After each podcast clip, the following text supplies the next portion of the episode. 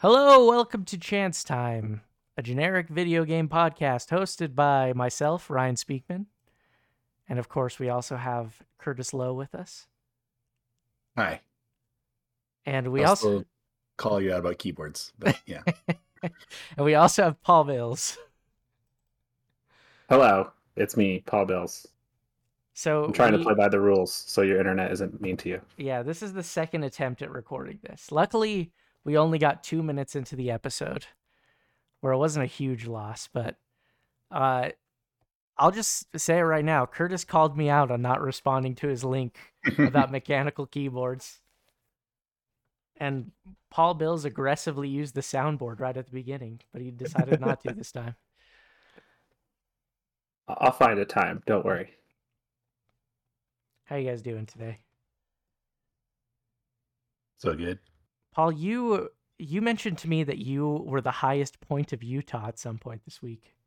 I was. I did that. So last week I went on the hike to Kings Peak, which is the highest point in Utah. And the whole time I was doing the final ascent, I was like, when I get to the top, I wonder if I can ask everyone to sit down so that so that I can be the highest point in Utah. but it's a really hard hike. So like when I got to the top there was like 30 people up there and I did not have to ask anyone to sit down. Everyone was like laying down just like huffing and puffing. So I was able to just kind of step on the very tip top and just kind of stand there for a second. I looked around, made sure that no one was taller than me and I was like I did it. I'm the highest point in Utah. and and then I sat down because I was tired. but I did it.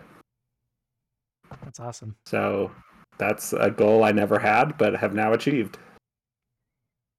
Very beautiful. Curtis, what did you achieve this week? oh, um, nothing like that. Nothing can quite measure up to that. I have Sad. not been able been, been able to reach such heights. Ho, ho, nice. ho! Uh, thank you, Santa. Um, we, we, not we. I have a request for listeners. My achievement this week was setting up a new microphone, but I did not change any of the other settings. I just kind of plugged it in and said, "Hey, computer, this is new microphone." And so, to all of our listeners, let us know if this sounds better, worse. I'm hoping it kind of equalizes the audio a little bit better. Um, so I just wanted to throw that out there. I don't know if you guys will be able to tell anything different, but maybe the listeners will. Yeah, let us know. Well, this is probably going to be a short episode, honestly, the more I think about it. Uh, oh, you you've cursed it now. Get ready for three hours. That's true. I reserve the right to uh to make my things as long as possible, but this is sort of just a catch-up episode. Uh we've got a few things we want to talk about. So it's an extended Mike Struckerburg's one thing. Normally it's a segment where it's just one thing that we talk about, but we each have about three or four things, maybe only two things for some of us, but maybe those will be extended to three for that specific person. uh, but we'll see. Only time will tell. Oh, Um, I guess I'll start. Why not? okay. Yeah, do it. I got to talk to you guys about a little game called Pikmin 4. The game that keeps on giving. Oh, I thought I would be done with this game pretty quickly. And it has way more content than I could have possibly imagined. And my my reference point for this is Pikmin 3 where Pikmin 3 I like I zoomed through. And Pikmin 3 has the advantage in terms of multiplayer where Pikmin 3 has full co-op and they got rid of that in Pikmin 4 for some reason. They did the classic co-op where you're like player 2 throws pebbles, but they're really not doing anything else. But and I was kind of like maybe Pikmin 3 is like the better game. But Pikmin 4 has pulled a Mario on me. Where the classic Mario move is you get to Bowser's castle and you're like, I am the king of Mario. This is a children's game. A full grown adult like me can do these things with with my eyes closed. I am the master of Mario. and then you decide to go back for all the stuff you missed, and it's a little more challenging. And then you do all the bonus stuff and you're like, okay, this is not as easy as I thought it was. And this is actually going to take me a while to practice. Didn't Kirby do this to you too? Yes, Kirby did. Kirby in the Forgotten Land specifically. Yeah, that's what I meant. Yeah.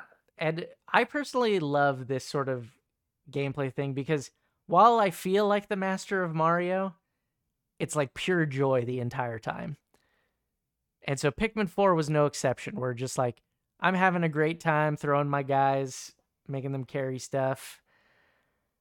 And I beat the main story mode, which seemed to end a little too soon.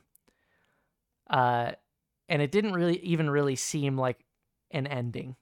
Like it was just like they put credits at a part of the game. But there was like clearly so much more I could do at that point. I, mean, I kind of felt like that's also a Nintendo classic. That that is I- true. My favorite is Animal Crossing, where it's just like, uh, yep, credits now, I guess. Yeah. and then they're like, okay, like you're going back. There's more to do. And then there's like a full on other story. Like it, it seems more like after the credits, it's like part two of the game. Pikmin 5. Exactly. Pikmin 5 within Pikmin 4. and then all of a sudden, they're throwing like other things at me. Like the more I progress in this part two, they're like, hey, by the way, you can like do these like Olimar missions where you flash back to Olimar and it it like goes back to the classic Pikmin 1 game where you only have 30 days to like do everything but they like shorten it so it's 15 days and then the, there's like that's like a whole separate like long time trial mode that's really cool. And then when you do that you unlock like a set of like challenges that help you unlock more things and i just finished all of the challenges today and they were really hard. Like i really had to like manage each pikmin and like some some of the levels you would like go through the level as you would expect in a linear fashion and then realize going in this the way that it seems like it's telling you to go in it is not going to give me enough time to finish this.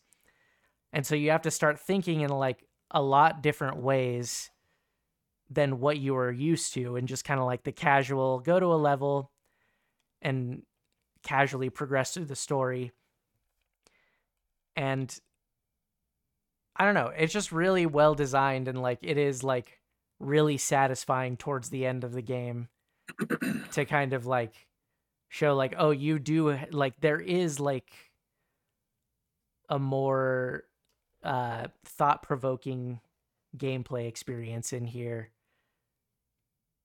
and it just keeps getting better and better and like I I feel like now I'm really closing in on the very end of the game like I've done kind of the harder parts and I I never finished the like the second part of the story. Um but I I think I looked into it a little bit to see like how much more I might have and it seems like once you finish that next part of the story there's still even more like challenges you can do that open up and so with all that being said, I think Pikmin 4 is the best Pikmin game. And I think if you want to try a Pikmin game, this one is going to give you your bang for your buck. And it might seem easy at first, but it, it ramps up. I also have to mention this one boss that killed almost all of my Pikmin and it made me really mad. And it was just I I was not expecting to like lose everything in that moment and then I couldn't finish the thing I was doing, and I had to like go back, get more Pikmin, and then go back to that area and get everything taken care of. But it was a fun moment as well because I was like, this makes me mad, but it's also funny because they set it up for me to fail. But anyways, I just wanted to talk more about Pikmin. I talked about it last episode, and it's continued to surprise me more and more. I like when you talk about this pattern, I am starting to wonder if that is like a Nintendo like philosophy. Like if they kind of preach that. They're like you gotta have like the kid ending and then the adult ending and then the Mm. completionist ending. Yeah, maybe. like um, it seems like all their games are doing that now that i wonder if it is like a we've discovered that this is successful and so they kind of like teach that or like hold to that standard inside their own studios i have no idea but Yeah. it's it seems like enough of a pattern that it's like this can't be by accident that everybody is making their games this way Yeah, Splatoon did that too in the single player mode. Um I the only exception I would think of is Zelda. But Yeah. even Breath of the Wild, like the DLC was the master mode. right Or it was like take everything you learned. But I, I feel like there was uh the difficulty is there at the beginning in a way where it does Right. seem a little less kid friendly. But kids would also love it too. I don't really know. But it is a satisfying gameplay loop, honestly, of just like just like just going through everything with pure delight and like pure fun, but it's not like difficult. And then like you can really maximize it by doing more difficult things later. But sometimes it's Yeah. boring too. Sometimes you're like, I just want to get to the like the end parts that are really fun yeah the because they're challenging. stuff. Yeah. So it's hard to say.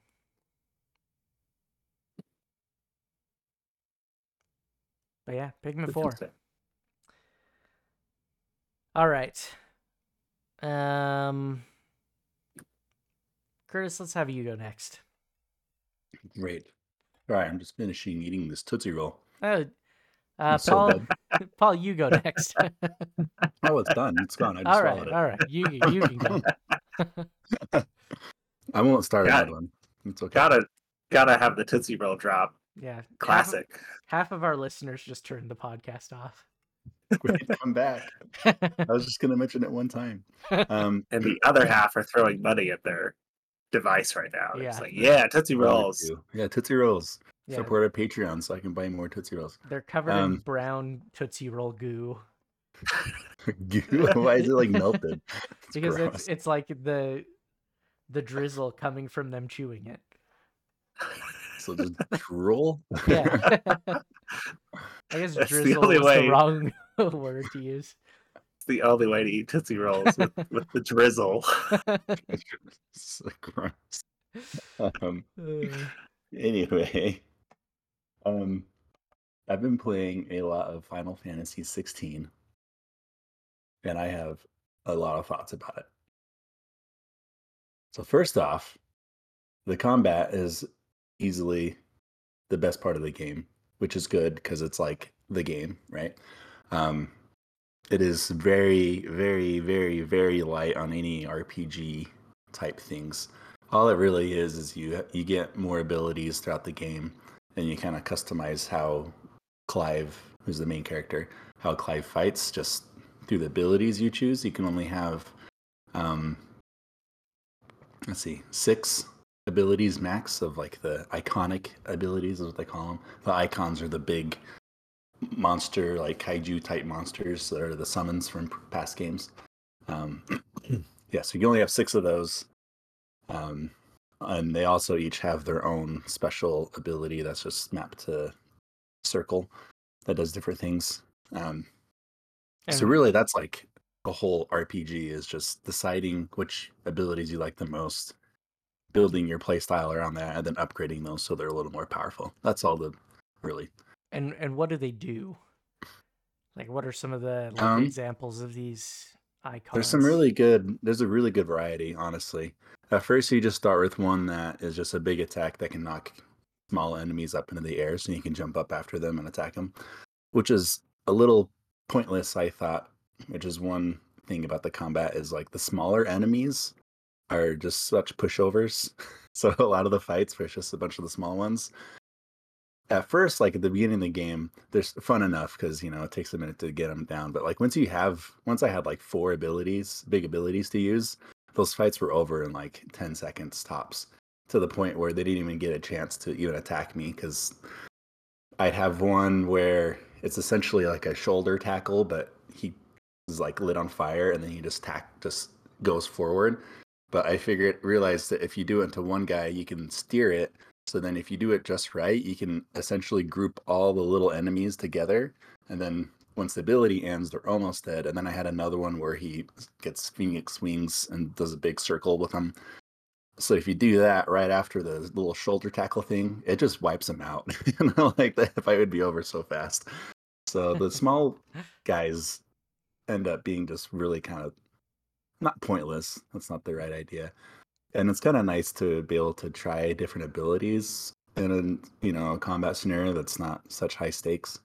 But sometimes it's really funny. I had one cutscene where these guys attacked me, and they're all like, "Oh, what are you doing here?" And then they have this whole back and forth about how they're gonna kill you and stuff, and you guys like, "Oh, bring it on," whatever. You know, there's like they're like trash talking, but like it's so funny to me because Clive at this point is just so powerful compared to some random dude that wants to fight you. Like you can tackle people with flames. You can use wind claws to bring them up into the air and then smack them around and then bring them down with your sword on fire and then hit them and it bursts into big flames. it's like, why would anyone want to fight this dude? I feel like Ward has to get around about this guy who's just doing these incredible things.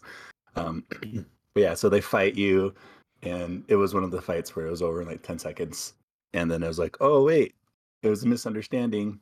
He's actually a good guys and then some guy talks to you and is like, "Well, at least we like resolved the situation before it got out of hand. Come with me." And then you start following him. and then all the guys he just fought, and I just like did ridiculous things to them. They're like, "Oh," and start standing up again, and it was just really funny. just the cutscene to the combat to that cutscene. It was just a funny sequence in my mind. Um, what was I saying before that? Sounds about par for the course in JRPGs, though. Yeah, it's on I'm I haven't died once in this game so far. It's not a bad thing, you know. Like it's still like the bigger fights are just so much fun. The boss fights are incredible.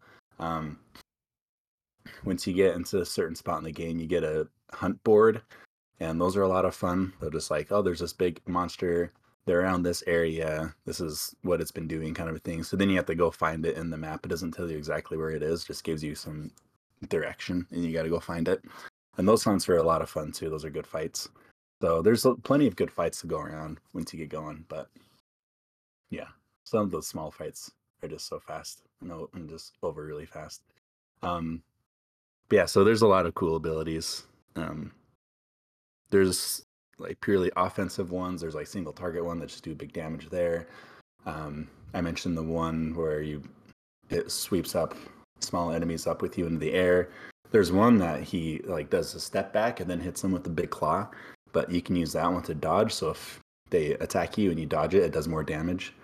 Um, so there's a few abilities like that. It's just there's a really good variety, so it's a lot of fun to figure out what works best for you and get a good variety um, on your loadout and whatnot, so you can handle a lot of different things instead of just going strictly for damage. You know, and it's even getting to the point now where there's a lot of accessories that are really interesting. I just got one recently because before I expected them to be just like, oh, this is helps your attack power. This is your defense one. Like, oh, great, more stats. That's fine.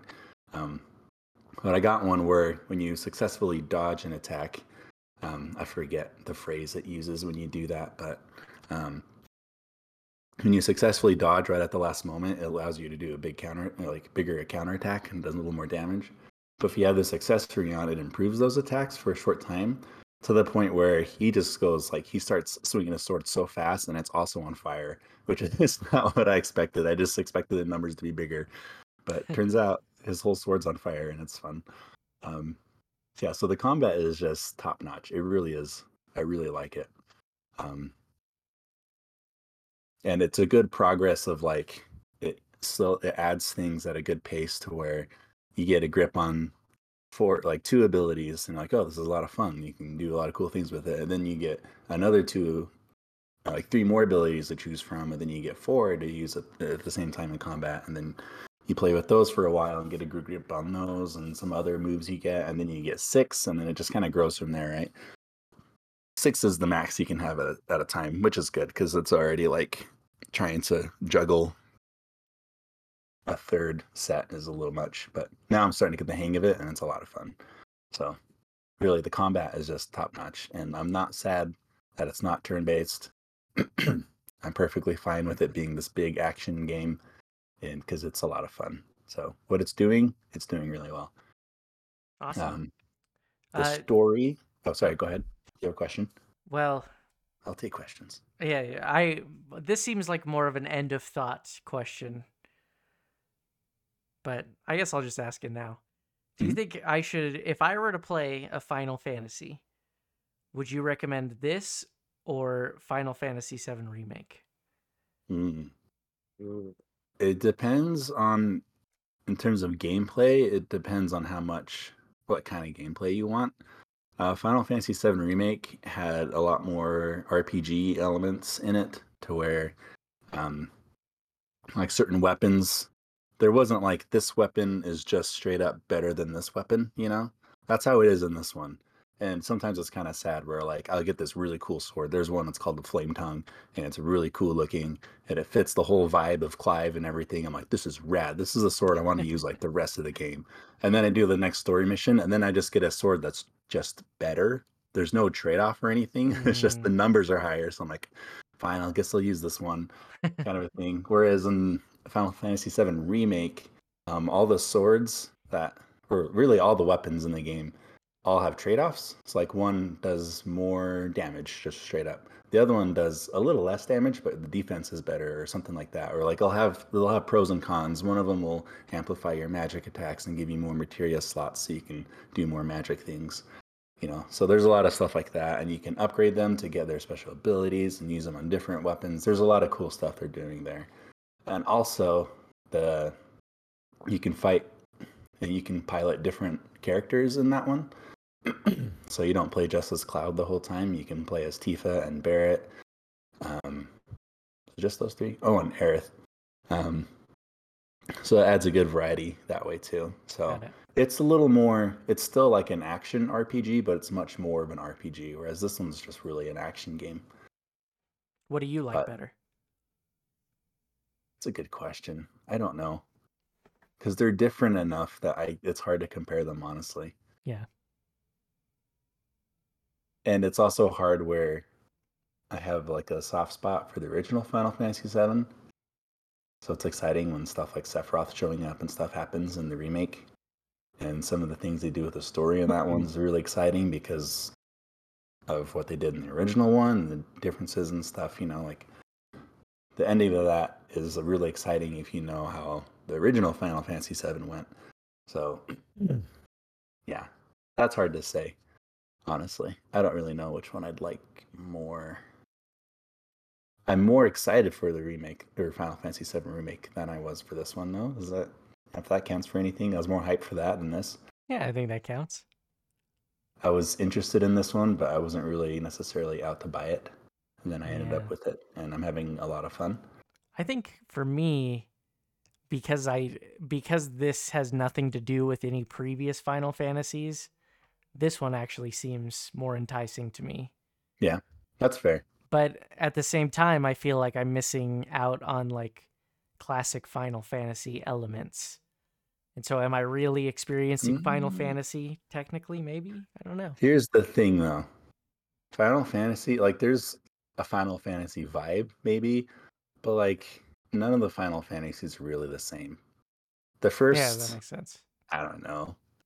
Like there's a lot of them going up like I guess like the first half of them were similar, but even still, they're all turn based, but they changed so many different mechanics. Like one was just an, these were your characters and this was your party, and they all did their thing. Whereas another one was like, here's your party. You can all assign them. You can assign them all different jobs. So then suddenly your party can be all kinds of different things. You know, like they do so many different things. And then once you get up to like Final Fantasy 12, there's just no more random encounters. It's not a turn-based thing. That's the one with the gambit system, so you can set up, oh, if this happens, do this kind of a thing. So it's like, oh, this enemy's flying, so don't attack with your sword because you'll miss it.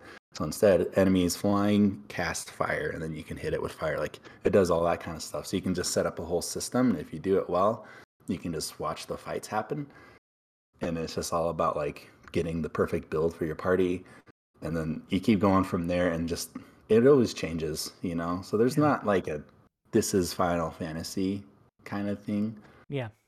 but at the same time, like Final Fantasy VII is kind of a weird one, honestly, because it's like like this like there's cars and like helicopters and stuff, you know, like you're fighting dudes with uh, guns and it's not like a medieval fantasy setting at all.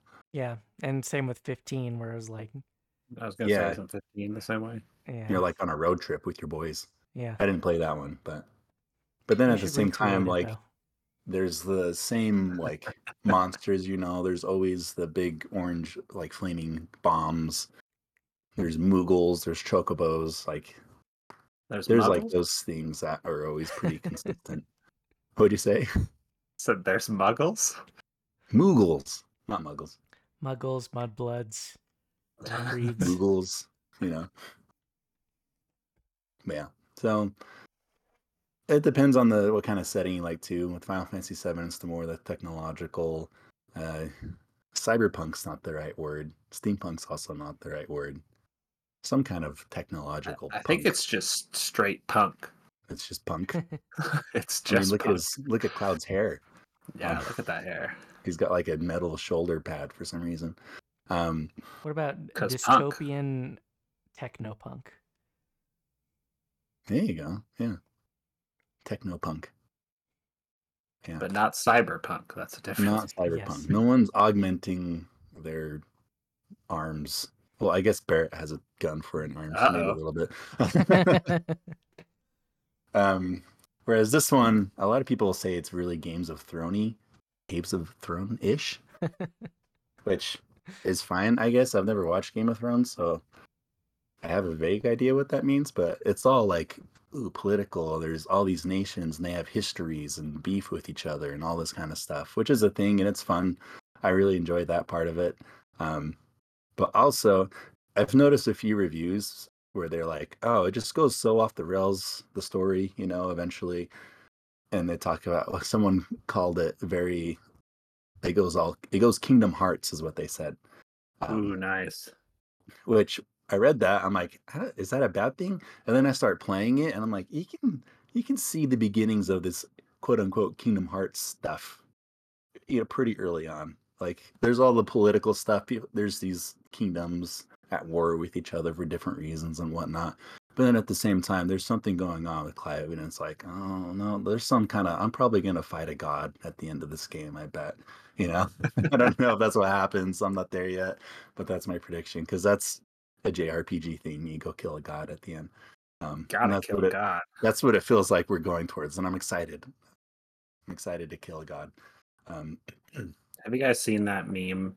That was, I'm pretty sure it was a Fox News like title card, like something they put on the screen while a guy was talking, and it. I was talking about like the liberal agenda or, whatever, something like that. But one of the one of the bullet points on the slide is attack and dethrone God. And so I've seen I've seen people connect that to like Final Fantasy and JRPGs a lot. Like you gotta go attack and dethrone God. That's funny. Yeah. if if this is where the story's going, I'm all for it. I think that weird stuff's a lot of fun. So I like having this like more down to earth story of these kingdoms that war with each other with this like super dramatic like otherworldly power thing going on in the background of whatever it is. I still don't know what it is, but I'm excited about it. Um, yeah, and I really like the the story so far. I like the characters. Um, sometimes it feels like a lot of the side characters don't get much to do, which is kind of a bummer. I really like Jill, for example, is a big character, and she's like always with Clive, but at the same time, she doesn't get a lot of character development. At least not so far. She had a good, she's had a couple of good moments, but a lot of times, it's just like Clive's like, "Oh, I have to go do this thing," and Jill's like, "I'm right there with you," and she's just there all the time. So, I mean, that's nice. but it just feels like she's along for the ride, kind of a thing.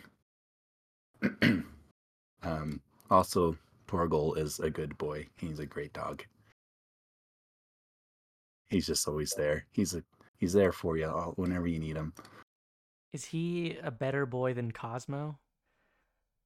The dog that I've heard you say is a good boy the most in Marvel Snap. I mean, maybe. Wow. Shots fired. Look, if you gotta, if you play one of the first big boss boss fights, that's when I was like, Torgal is such a good dog, and I love him. And if anything happens to him, I'll be so incredibly sad. And then there's just been some more things happen. I'm like, what is going on with this dog? Anyway, I don't want to spoil it in case anyone ever plays it, but it's just like, I thought he was just gonna be around, kind of a thing, you know, like, hey, you got a dog, that's cute. But no, he's he's got some really good moments in the story so far, and it makes me happy. And also, whenever he does something just ridiculous, that just makes me laugh and smile, and he's just he's great. Um, but yeah, I still don't have a lot else to say. The music is really good too. I put a couple of the songs that they have on Spotify in our chance time chat. They really get me hyped up, and I recently discovered that they actually have the lyrics that are in English. I thought they were just chatting, chanting, or whatever, or singing in like Latin or something. But no, it's actually in English. I can't really understand it until I was reading the lyrics along with the song. I was like, oh, these are real words. But you don't need to, you know, it's just, it's just epic anyway. So. is it is it like originally in Japanese and they translated it and re-recorded it? Something like actually, I feel like I saw somewhere where they actually wrote. I don't know if they wrote it, but like, I mean, this is a very, I guess, English game. Like everyone's got English accents. Some of them sound kind of Irish or Scottish, even. But like, Well, it's his very. name is Clive. I mean, his name is pretty strange. Clive. Yeah, The lady running around with you, her name is Jill. You know, yeah. there's a really cool guy. A, he scouts for you. His name is Gav. Like, it's very Gav. Yeah, G A V. like is his full name Gavin? Probably. I'll have to check the active time lore in the next time he's in a cutscene. Um, time. Yeah. It's very English. I actually, I actually think I heard somewhere where they did all the scenes and stuff, like recorded everything in English and then dubbed it the Japanese. They went that way. I don't know if that's true. I feel like I read that somewhere though, because they really wanted to do like an English type setting or vibe. I don't know. I might have made that up. I feel like I read that somewhere though. Yeah, I have those vibes. Yeah. But if you're interested though, Ryan, if you want to try it, like the demo is good. And Okay. once you get through like the initial part of the demo, I don't know if it's there from the get go, but once I finish the like first section of the demo, like the sets up the story, and I was really excited about that where it left off, and I was like, well, now I want to play the game and keep going with this because this is really exciting to me. Um, but That's then it- oh, honestly what I'm afraid of right now. That's me fair. trying the demo and me wanting to I don't blame it. you. Yeah, I don't blame you. Um, but another thing about the demo, once you finish that part of it, um, it adds a section where it just kind of throws you into a, a section of the game that's a little farther along, and then puts a bunch of the big iconic abilities, um, and gives those to you so you can play around with them and get a feel for how the combat will feel later in the game. And that's when I was pretty like, okay, I definitely want to play this game. After I just got to play around with those for a little bit. Um, but yeah, it's really good. I'm really enjoying it. the big fights with the big icons are a lot of fun, and it's fun to see like these monsters slash beings, I guess, that you summon in past Final Fantasy games have like more of a role. Because a lot of times in the past games, you're like, yeah, I'm gonna summon Ifrit, and like, who's Ifrit? I don't know. like it doesn't matter. Like it's never explained. It's just like here's this big monster you can summon, and they'll come do a big attack for you, and then they just leave. Like it's never made a lot of sense to me in the past games, but now they're like they have a spotlight. They're a big thing. They're essentially like like nations that have them are essentially hold sitting on like nukes, you know. There's a big Funny. scene at the very beginning of the game where two of these icons like fight head to head, but it's just they're so big and their attacks are just so giant that it's it really is like it shows a bunch of the enemy like the soldiers on both sides just getting just destroyed by the icons whether they're on their side or not you know like they're just these huge things. Hmm. so it's like all the nations like they have them but they don't want to necessarily just throw them out there constantly because it could do more damage than good. That's that's kind of interesting. And then they're all their characters in their own right because um, the people that turn into these big icons are called dominants and so they have like they're like an actual person So, it's interesting it's good i really like it So, like, is it actually a commentary on nuclear weapons? Sounds like it is. kind of Move That over, also- Oppenheimer. As that also is a JRPG thing where it's like it's so goofy, and then it's like this is about insert very real world issue. You're like, Yeah. oh, right Uh, yeah no, the story's Kojima- interesting and Kojima it has a lot loves that. different things so yeah it's interesting. Yeah.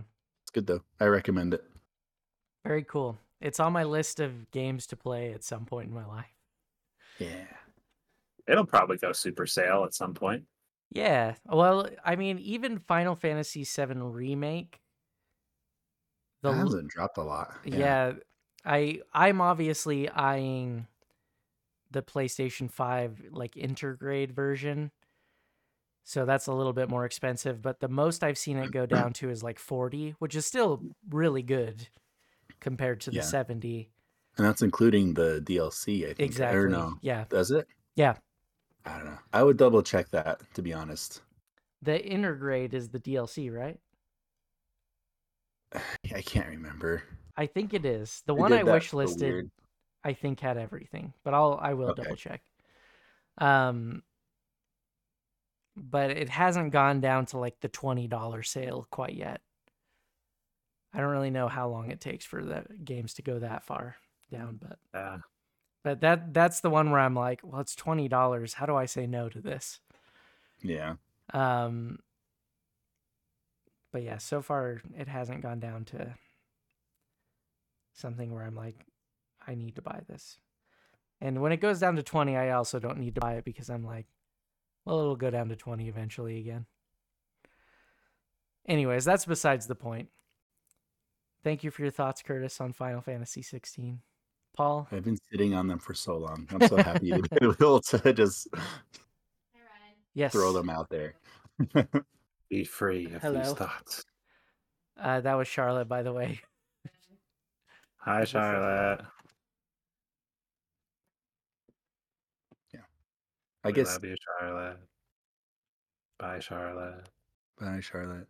There's one last thing I'll add to this though, because I've a lot of the big AAA games. You know, sometimes it feels like they rely a lot on like graphics and spectacle and stuff. But some of these boss fights in this game take this whole spectacle thing to just an insane degree that I'm like, this is crazy. I can't believe I'm watching what I'm seeing right now. So I'll just You throw ain't never out there. seen a spectacle. There's just man, some of those fights are just like, oh my gosh, it's great. It's so cool. Yeah, I do. I do appreciate that in a game. Yeah, you throw that up on a giant TV and it's just like, whoa. All right, Paul. What do you got for us? Uh, pretty much the opposite of what you just had.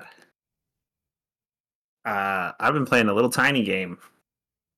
Boo. That's- It's not really about spectacle at all. Um, You're not a real gamer.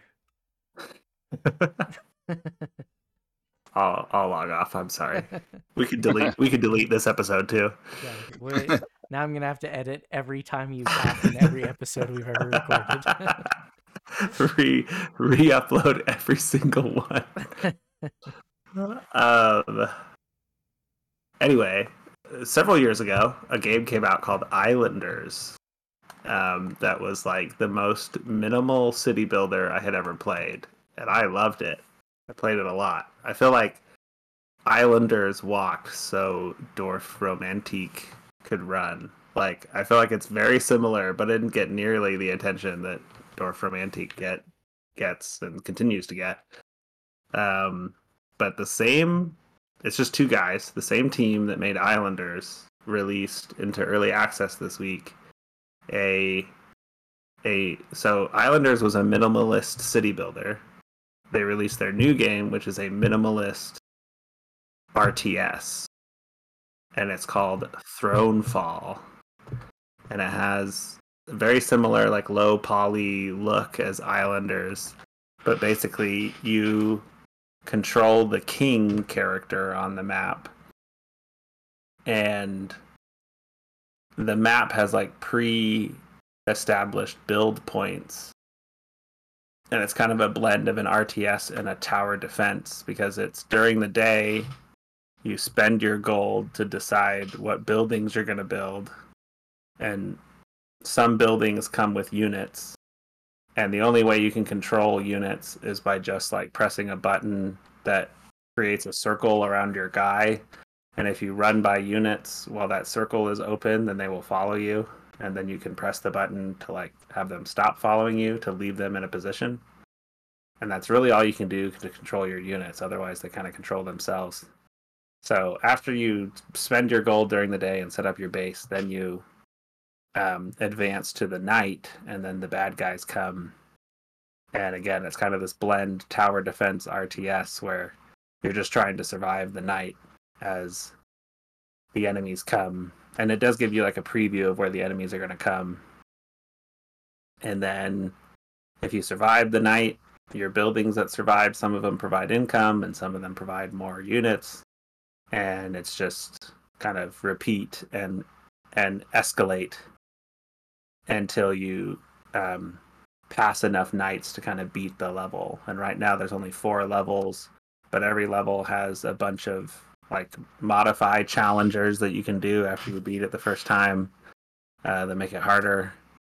And you have you have like a different loadout for your guy so you can have like different weapons that you take into battle that give you different abilities. And then you can have different like perks like better defense towers or stronger base that also creates income so yeah it's kind of like all the trappings of a real-time strategy game like starcraft or age of empires or whatever but super stripped down in the same way that islanders was like a stripped down city builder. And I think so far I like Islanders more. Uh, so Uh, you said it was like a stripped down version, like Islanders was, Yeah, but like minimalist in terms of mechanics in? well, you you used Islanders as the reference, comparing it to Islanders. What you were talking about? Oh no no, Thronefall is like Oh, I'm sorry. I Yeah. yeah. no worries. Um, anyway, uh, so yeah, I think I like Islanders more so far, but I'm I'm not too far into Thronefall. Um, I have a hard time knowing like what what I can do to be better at Thronefall, like because I, I'm getting to the point where I'm losing because I'm trying like the harder modifiers, and I have I have no idea what I can do differently. You know, I guess I have to experiment more, I guess, and push. Because like there's some things that seem like logical, like you have to build the buildings that are going to give you more income, so you have more income in the long run. But then I can't keep up with military power, and so I'm like, I I'm not finding the balance, and I I can't figure out how I could adjust it, like because I need to adjust it pretty dramatically to win. I'm losing pretty hard, so I'm like, I'm not seeing the path here. Um, whereas whereas Islanders, it was always pretty clear, like, okay, I, I could have done this differently to have gone farther. Um, where but Thronefall, I, I'm not seeing like an immediate like, oh, I know what I did wrong. You know, it's just like, wow, I got destroyed, and I have no idea what to do. Hmm. Um, but in terms of like the goal of having like a minimalist RTS, this has been tried a few times, I feel like, and I've always been intrigued by it. But this one caught my eye the most. Um, I can't remember. I think Tooth and Tail is another one that tried a similar idea. Uh, and I did finally try that one, but it didn't click as well as Thronefall has. Hmm. I, yeah, I think there's a couple people who have tried the like it's a real time strategy game, but you control a character to reduce the number of input to make it simpler. Uh, but this one's a pretty good one, and it's still early access, so I'm sure they'll add all kinds of things over time. And it just came out into early access this week, so I'm sure they'll add a lot to it over time. And it's like even full price, it's like seven dollars. Hmm. So Oh, wow. There's Lot going out for some it. of those wrinkles that you're talking about too. yeah, give you a little bit better feedback. I think would help, so it's easier to understand. Like, because it seems like there is like a rock paper scissors. Like these kind of units beat these kind of units, and so if you can kind of memorize what beats what, then you can build it and command it better. But right now, the only thing I've seen is like some of them say they're strong against fast units, and I'm like, which ones are considered fast? And then which ones are good against slow? you know. So there's a lot for me to, and I'm sure it's like in there. I just need to figure it out. I haven't spent a ton of time like studying it because I've just tried to jump in again and again. Um, but yeah, definitely worth like seven bucks. Like there's a lot going on here, and I I really like the aesthetic. Um, and uh, my oldest son really wanted to try it, and he had fun just like running the guy on his horse around the map and seeing what happened. He didn't really know what he was doing, but he was having fun. so yeah, pretty good little game.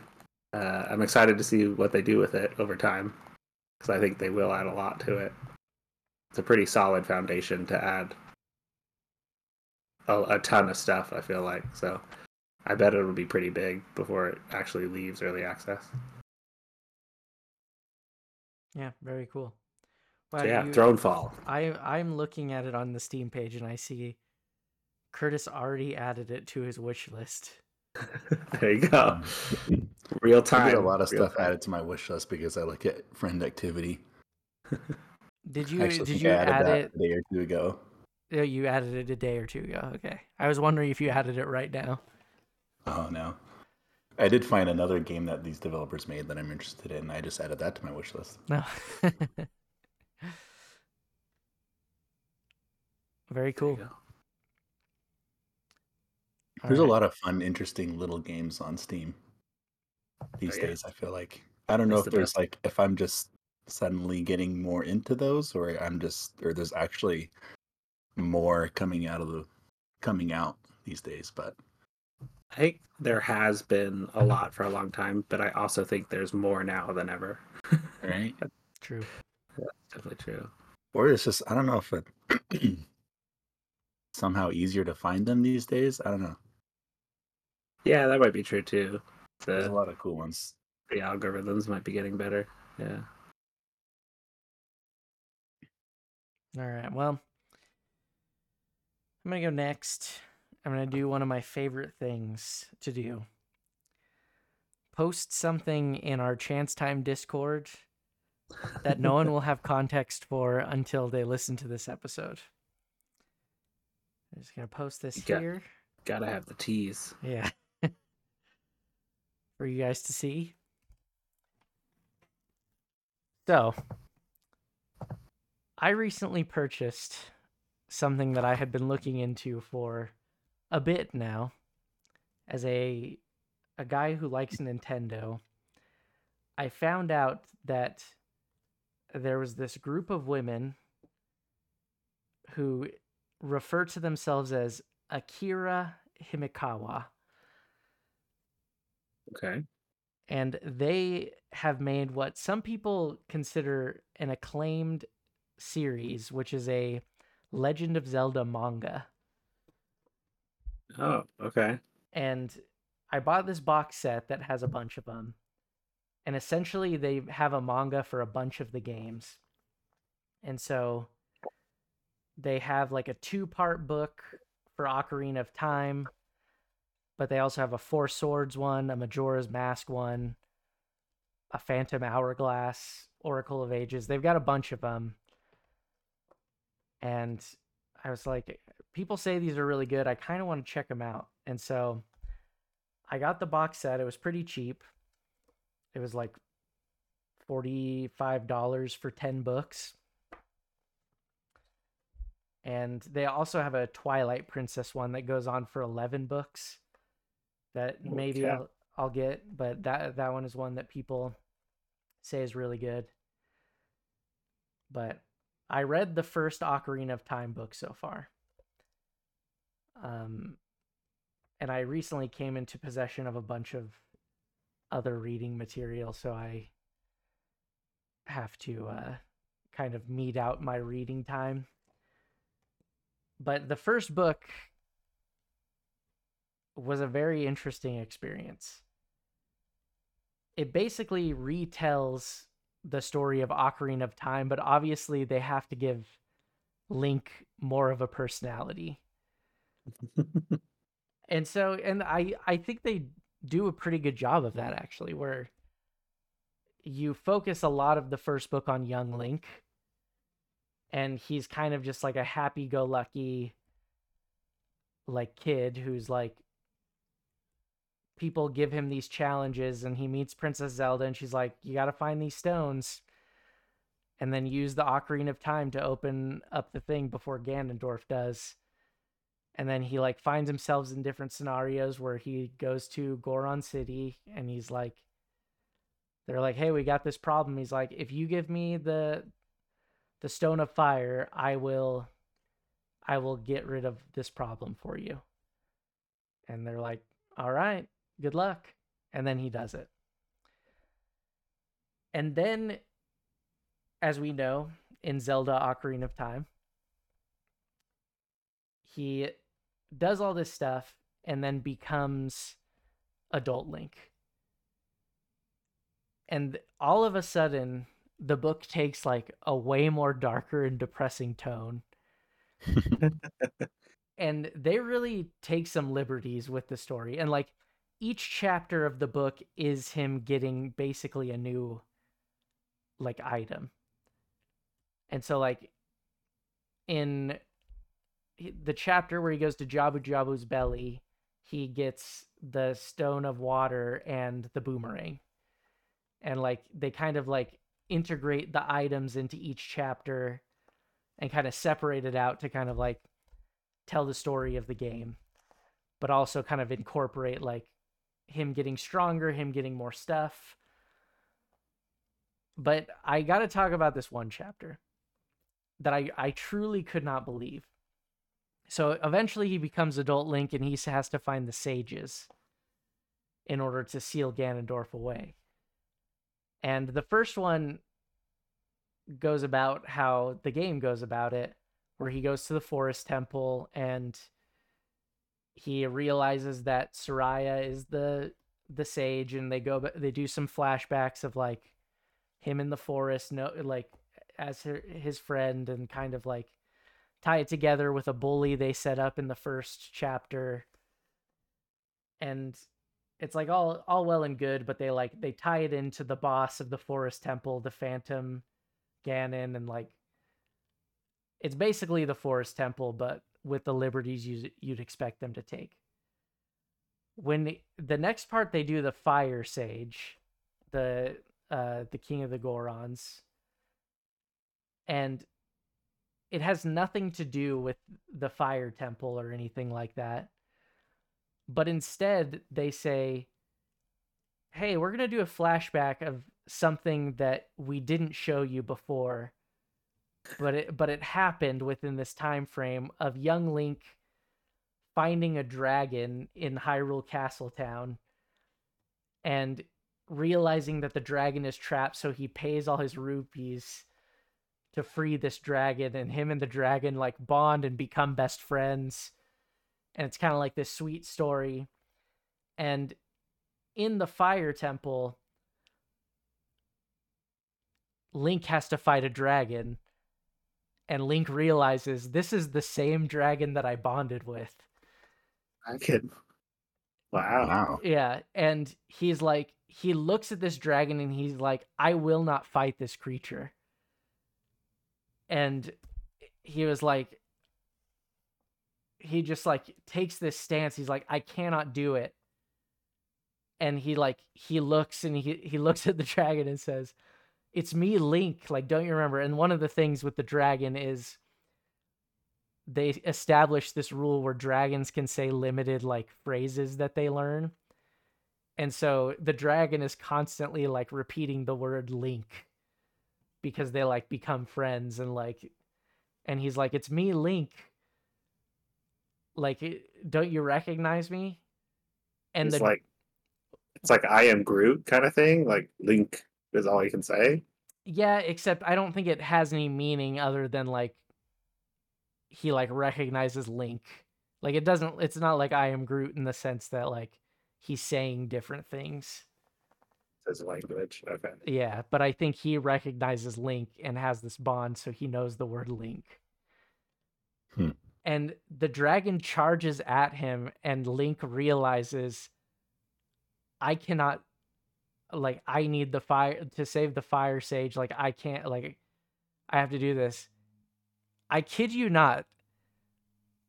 Once the jo- dragon charges at him, Link immediately jumps up and decapitates the dragon, and they show like the head flying Man. off.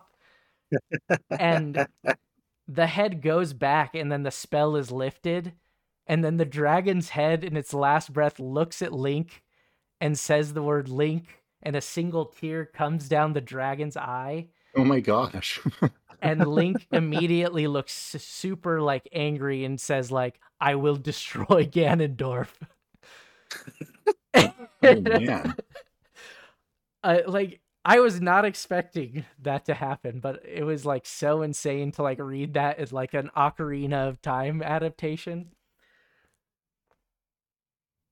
And so, Uh, yeah, I it was just like the whole time I was like, what is going on? Like how why did they put this part in there? But I'm I'm very excited to read more and kind of see how Uh, they like adapt the rest of the stuff. so how is this legal? I was just saying. It's yeah. it's Or is it- officially licensed by Nintendo. Oh, okay. So it's not like canon or anything like that, but like Nintendo like- like, it's all the books have the like Nintendo seal Nintendo on yeah. them. And n- it, there's actually a bunch of like Nintendo sanctioned mangas out there. Like there's a Splatoon one. I think there's there's a Metroid one, right? Yeah, the Metroid one, but that one doesn't have an English translation. But that is one that if it did get one, I've always been interested in reading that one. Actually, if you give me one second, I'm just gonna grab this and I'm Gonna gonna turn read out on- loud for us. Yeah, I'll read it out loud. I was gonna turn on my camera for a second and show you the the box set Oh, with all the yeah. books. Yeah, you'll just see that like this is Oracle of Seasons. But they're pretty cool. I don't know. But yeah, I sent one of my favorite other things in there in the chat. I don't know if you guys looked at it yet. Where Navi feels all this evil energy, and then Link says, "Rest a while inside my hat." I like that. Yeah, That's cool. Just chilling here. But yeah, it is. uh That was like the darkest part, but like other than that, like it's really cool to see how they like have adapted like each kind of item as its own chapter and like Yeah, that makes sense. yeah they really give good personalities to all the characters there is a weird like running thing where every girl link meets the girl has a crush on him Uh, you know, that's just manga convention. that's You gotta, you gotta blend the genres. that's true um but he clearly has a crush on zelda over the other girls so he's Shocker. oblivious to everything else yeah but yeah It once feels I, like you should be oblivious to that kind of thing. For some reason, that seems right. yes I don't know how to explain it. I mean, I feel like that's common in the games. That if they like write, if they have a flirty NPC, Link just kind of sits there stone faced as he always does. yeah, that's true. Maybe that's what it is. Um, but yeah, once I'm done, if you guys want to borrow it, you're more than welcome to. Hmm.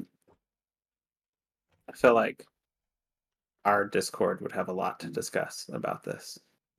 That's true. We're talking a lot about the Zelda lore, so Yeah, I am. If, if any of the listeners have read this or have looked into this, let me know. Because I, though I, I actually didn't know about these, but what I did know about was the Twilight Princess one, and I didn't realize that they were the uh, the same people. And yeah, in like it, it says it's by Akira Himekawa when you like open it up, it says Akira Himekawa is the collaboration of two women, A Honda and S Nagano. oh, E Honda wrote this. This is actually A Honda. Oh, A Honda, grandmother to E Uh, Honda. yes.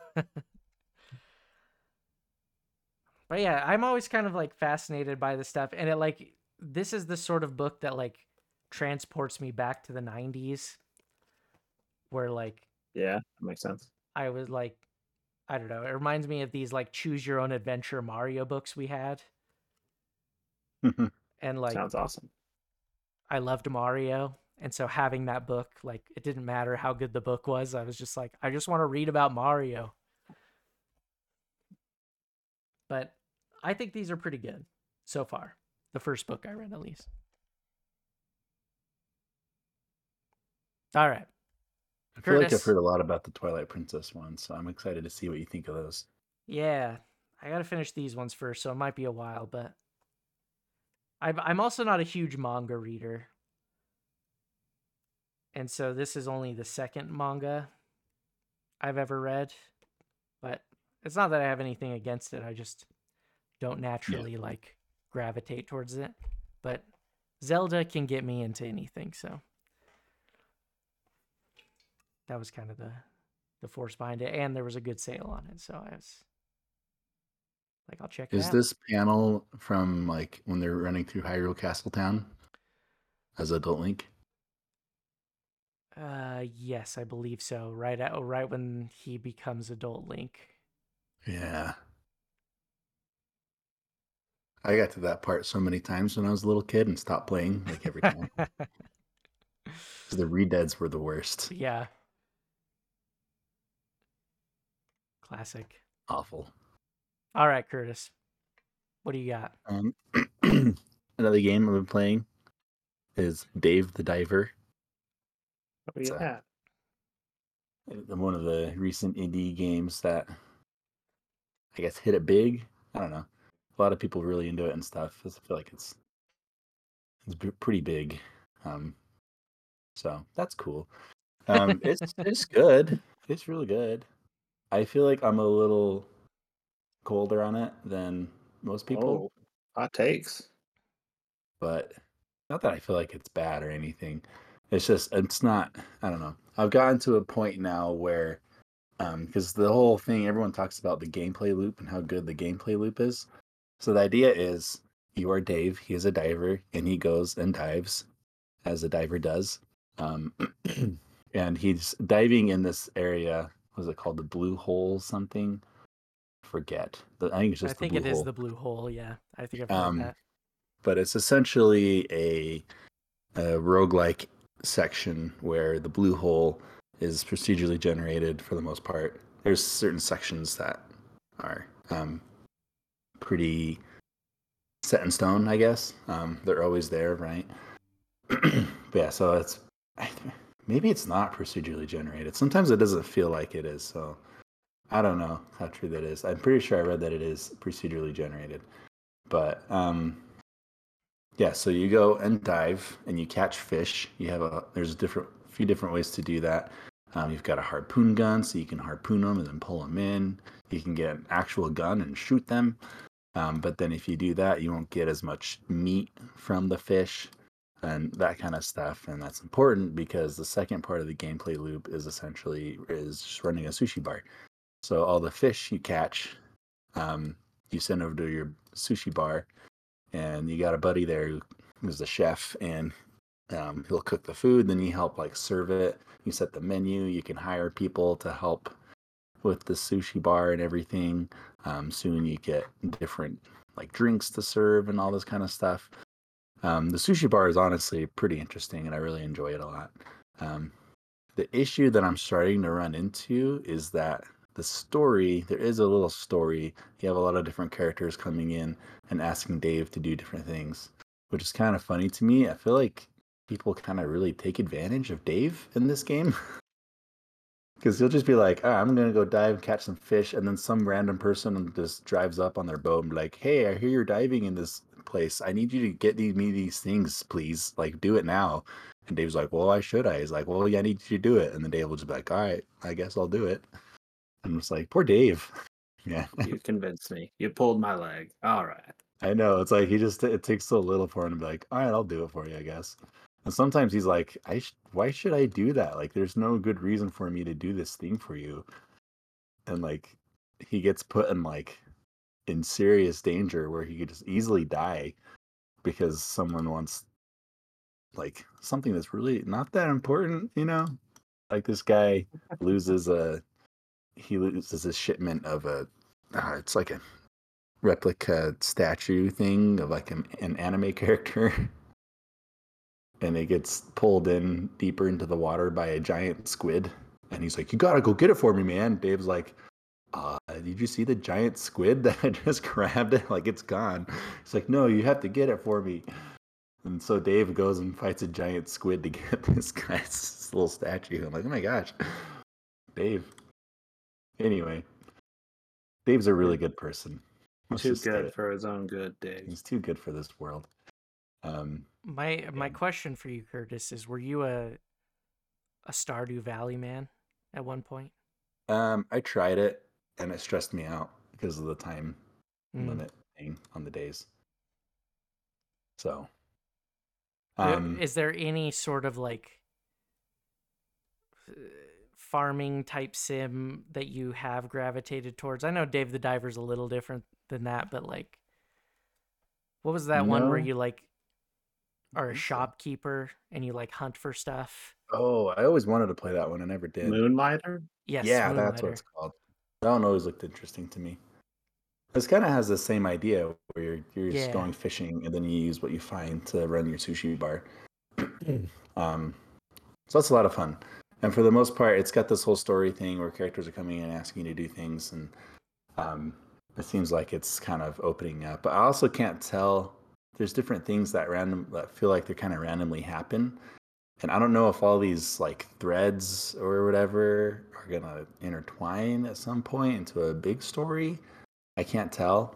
Um, I feel like it could, but yeah. So there's a lot going on, but sometimes it kind of feels like the story gets in the way of the loop for me a little bit.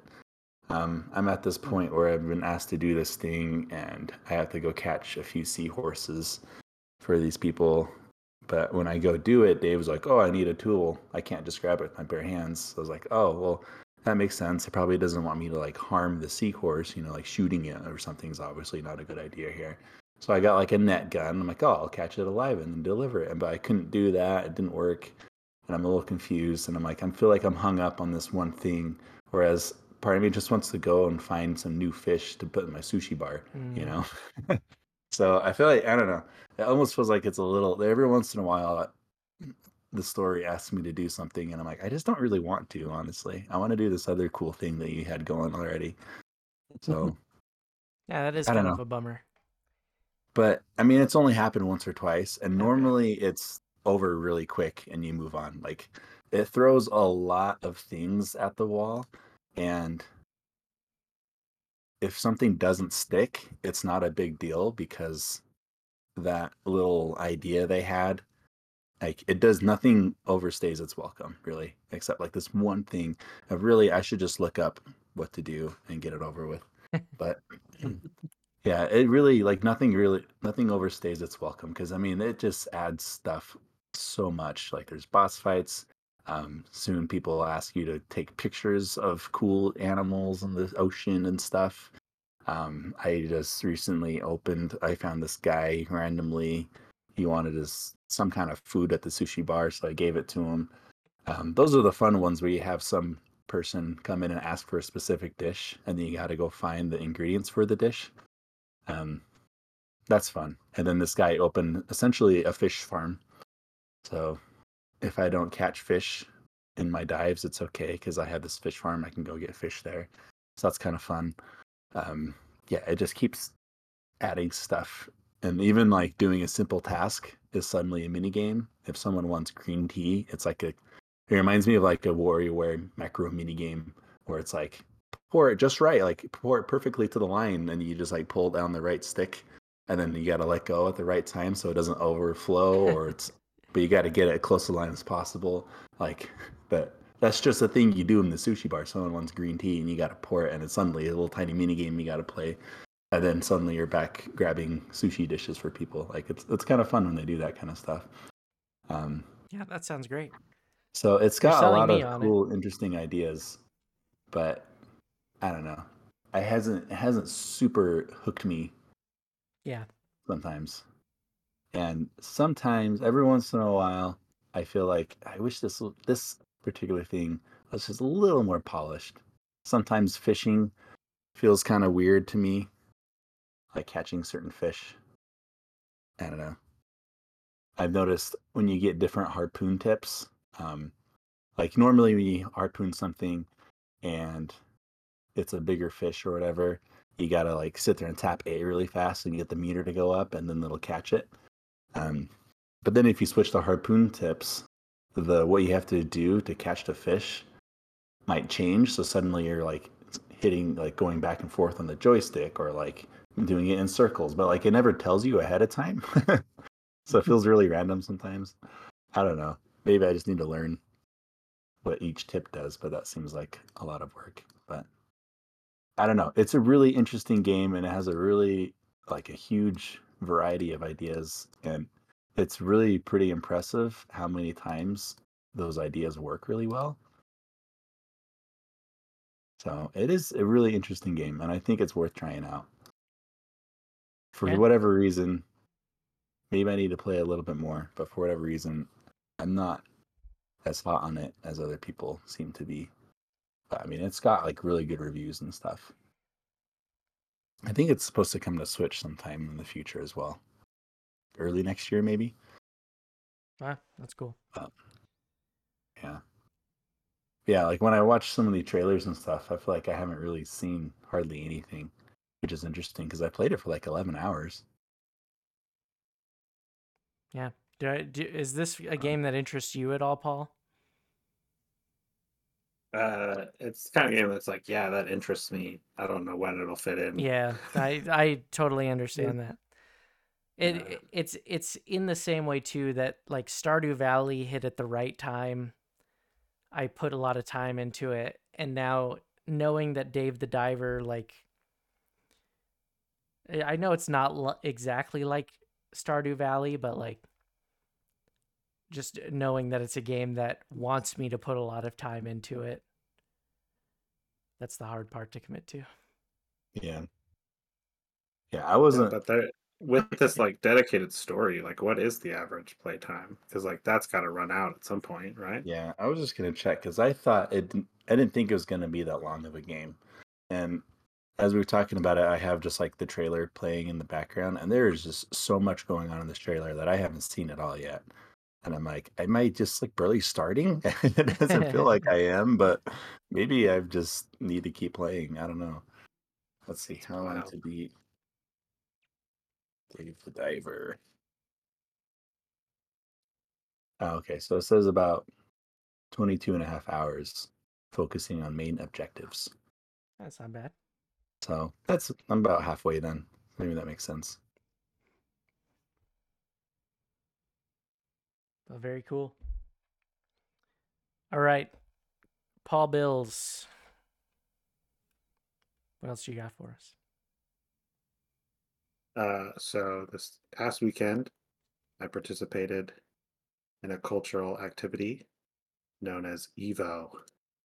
Whoa. Um, you were in it? you guys ever? I was not in it, but maybe I should have been. There was like eleven thousand people in it. Oh wow.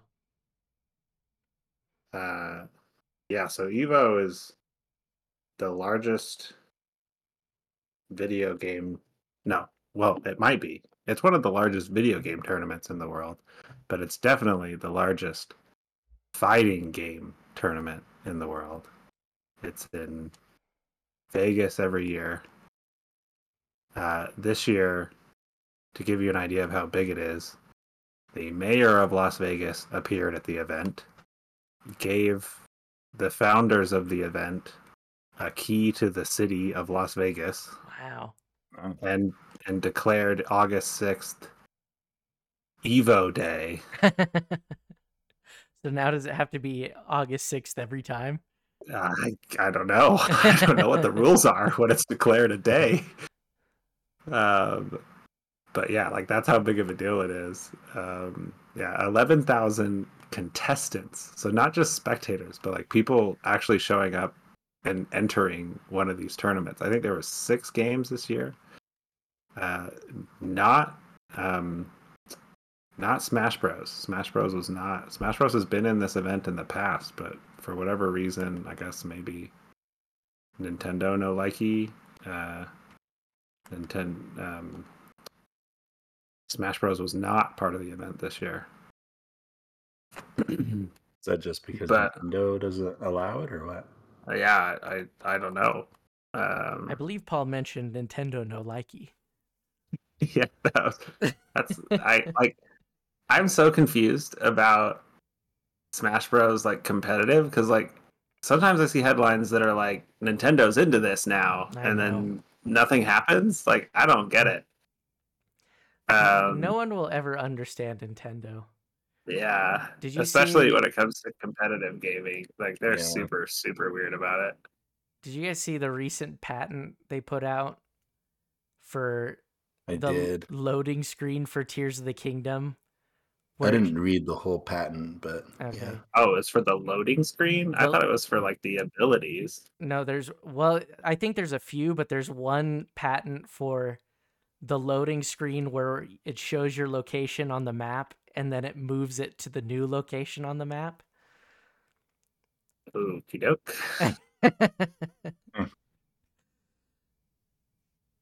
so, you know, you know, Nintendo, they're they're doing they're doing what they feel they gotta do. honestly not as bad as when the Nemesis system was patented. It's not as Yeah. bad, you don't think? Yeah, because I feel like the Nemesis system would have been way cooler in so many other games. Yeah. But I mean, I feel like it's a good like quality of life thing, but it's not gonna kill me if I don't see my map location move in the loading screen. When most games don't even need loading screens anymore.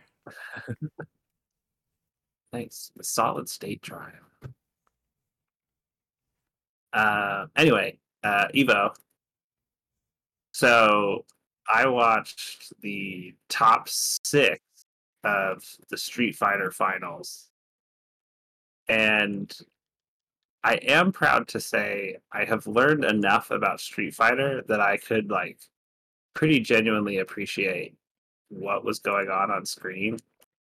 So that was exciting. I was like, okay, this was one of my goals. Like I want to learn enough that I like get what's happening. And I do feel like I have achieved that goal. Um but that being said,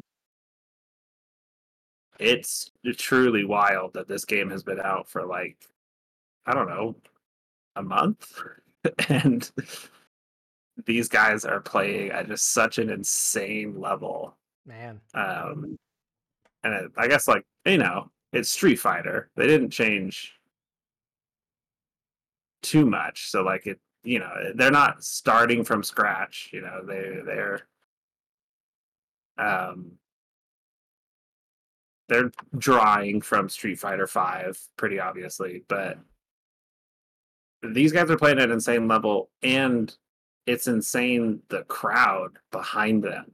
There was I don't know, it was at Mandalay Bay in Vegas and it must have been at least 5,000, you know, maybe 10,000. I have a hard time like gauging uh crowd sizes, you know, but just thousands of people just screaming and two dudes sitting in front of like a 27 inch monitor playing Street Fighter. You know, that's like all they're watching. Mhm. Uh, and what was really weird to me is it seemed like the commentators like everything they were saying was heard over the whole crowd like not just on the stream like the crowd was listening to them too. And it seemed like they were very tired after a very very long day of just constant commentating. And so they kept mentioning things like i'm gonna go get something to eat after this or like they don't pay they don't pay us by the hour but i'm excited to watch more street fighter. And i was like is this like fun for the people there to just like hear these guys chatting throughout the whole thing? Uh, i thought that was interesting. Like i don't it's interesting like what you have to do around esports that's different than regular sports. Because like it would be weird if it was just silent and you couldn't hear any commentary but having those dudes just like chat about how they're real tired they're gonna go eat food is kind of like I don't know, like if I were running the event, I would be kind of like, "Hey guys, why don't you talk about like the game?" anyway, so still lots lots of interesting things going on Yeah, with I feel esports. I feel like, It's like- video game stuff in general is like a wild west still. Yeah, Like, it, it and, reminds like some stuff is so professional, and some stuff is like, "Holy cow, guys!" Yeah. It reminds me of that Game Awards where Joel McHale hosted it. Do you remember that? yeah, yes, I do remember and that. you could just ca- uh, you could just tell he did not care at all Right. about any of it. and he just take he like kept taking cheap shots like just at gamers in general Yeah. and it's like read the room a little bit joel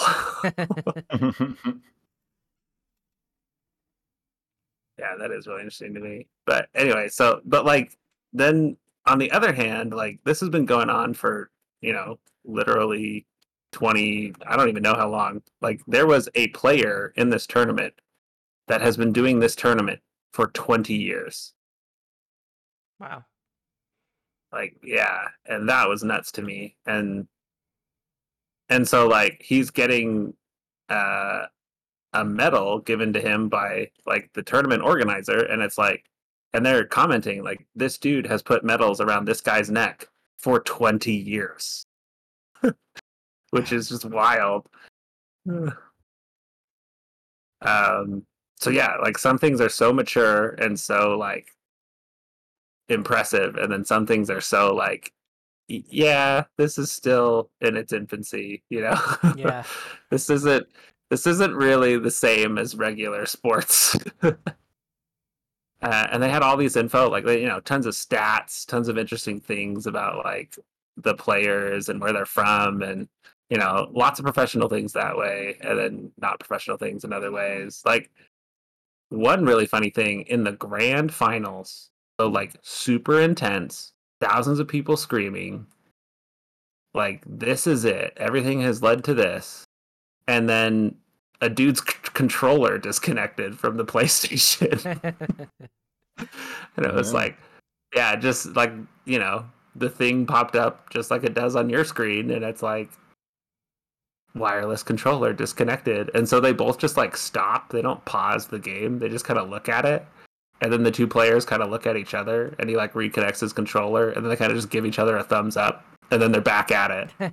And like that was it. There was no there was no like judge intervention. It was just them like, yeah, we're good. and I was like, you know, if there was some sort of similar tech issue at a like a NFL event, it would like pause the whole thing for like an hour, you know? like The there'd be so many people like I could think of is like the field goal post falling over. Yeah. like I- guess it would yeah, there'd still just be like a lot of people just would be so shocked by that. But at a video game tournament they're just like, uh we're gonna keep playing, right? and then uh Street Fighter Six has this really cool animation when you start a match where like you're the two characters kind of like are walking into the arena together and they're like um they're like waving at the crowd and stuff and it's pretty cool. And most of the time in these tournaments they skip that but they were instructed that they should let it play like for the grand finals to help like hype it up. And both dudes just kept skipping it every single time just out of habit. And they just kept like laughing at it and then would just play. Like no one stopped them or said anything. So there's so many things that it's still just like this is just two dudes playing a video game. Yeah. no matter how many thousands of people and thousands of dollars are behind it. So yeah i was really glad i got to watch it and like super super cool to see like the highest level of play but also just such an interesting thing to watch to see how these things are developing year over year so yeah that was that was evo uh, also, there were tons of announcements at this Evo. Like they're starting to treat it like fighting game E3. Like there were tons of trailers for like Tekken and Street Fighter expansions and Are you gonna buy sixty dollars worth of Ninja Turtle outfits? I am I'm not gonna buy any of the Ninja Turtle outfits, which makes me make your own sad. Ninja Turtle outfit. I've seen No. screenshots of like Uh, oh, people who's just like green with the yellow circle on Yeah. his chest. Like, that's funny. He's making his own. Uh, yeah, I I looked at the Ninja Turtle outfits like immediately when they were available, and I was like shocked. Yeah, and now I'm seeing lot. all the articles about like how crazy they are and how expensive they are. and I'm like, yeah, I worked out the math too, and I was like, oh nope, never mind, because I was all for it, and I was like, oh, this is sixteen dollars to get one of these. But I guess that's you know, Fortnite does that sometimes too. So whatever, people, everyone thinks they can do it now. yeah, Uh, Marvel Snap. some, yeah, some people will buy it. I won't in this case. There you go. Alright. Cool. Evo. Very exciting. Um, so I just want the listeners to know.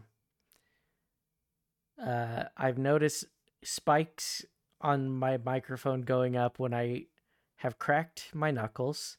So sorry if that triggers anybody. Also, we used to have this problem. I don't know if we've had it recently, but I did see it spike when I was drinking water.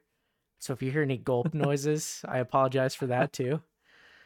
Wow, the listeners are getting a whole different experience. I know. But I remember listening to some where I could hear me gulping water, and so maybe that just never went away and people have gotten used to it.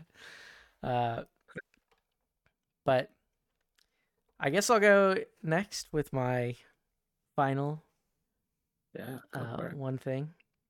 So, Charlotte, my wife, and I were sitting on the couch, and I was perusing the PlayStation store. Is that two or three people? Uh, yes, thank you. Charlotte, my wife, and I. Uh, no, Charlotte is my wife. Oh, okay. Uh, and I do love her. So deal with that, you prudes.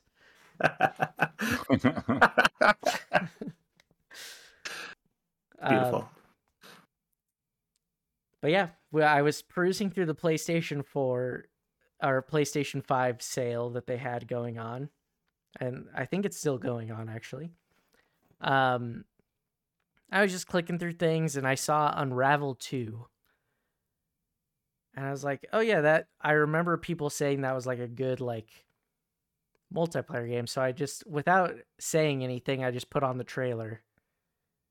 And I was watching and I was like, yeah, this looks fun. And Charlotte looks at it and she's like, oh, that looks really fun. You should buy it. And so like I, I go out of the thing Uh-oh. and I was like, well, it's only five dollars. And she's like, yeah, you should get it. And so I just Uh, PlayStation makes it really easy if you've got your card on file to Oh, just yeah. hit that purchase button and Real smooth. I spent five dollars on it, installed it, and pretty immediately we tried it out. And it is really fun. And it looks really good. And it's I mean, it's your standard multiplayer pl- puzzle platformer. Uh, but I don't know. The presentation is top notch on this game, where you're basically you start in like a foresty area, and that that's that's a big draw for Charlotte. Um, and Forest. yes, forest. Forest. Big draw. Okay. Yes, I don't think she'll play the forest, but like kind of like like Fey vibes and like mossy forest vibes. Yeah, yeah. That she she does like that, and so Shout out in the Discord your recommendations for Fey vibes. yes, we would love that. Forest vibes. Yeah. Um, and so yeah, I mean, and you're these like little yarn guys. There's not too there. There is a story, but we haven't like. Essentially, we're following this little light, and that's basically the main story. Is like you're like confused. You meet each other, and then you see this little light, and you just continue to follow it. And but we also got to a lighthouse and went through a portal and then we ended up in like kind of like a hospital type of area and now we're seeing like ghostly apparitions of people from the past and like we've seen these two children become friends and kind of run away together and so th- there's like that sort of storytelling going on which it's intriguing and and very cool. And then most of the mechanics uh, are around like using your yarn to like build bridges, to kind of like help each other climb up things. And there's been a few sections where like we just gotta we, we like are stumped for a little bit, but then eventually we figure it out or like there's a, a particularly like more challenging platforming area but every time we've played it so far charlotte's been like this is so like pretty and like this music is so good and so like it just is like a very quality like presentation of a game and so it's still five bucks on the playstation store until August 16th, I think. So if you're looking for like a good multiplayer game to play someone with someone, Unravel 2 is a good one. Good to know. And- Uh, the first one is not co-op at all, right? It is not. No. Yeah. So don't be deceived. Don't try to go start with the first one if you want to play with somebody. Yeah, if you want to Mm. play with someone, Unravel the first one looked really good too, though, in a similar way of like the presentation and all that.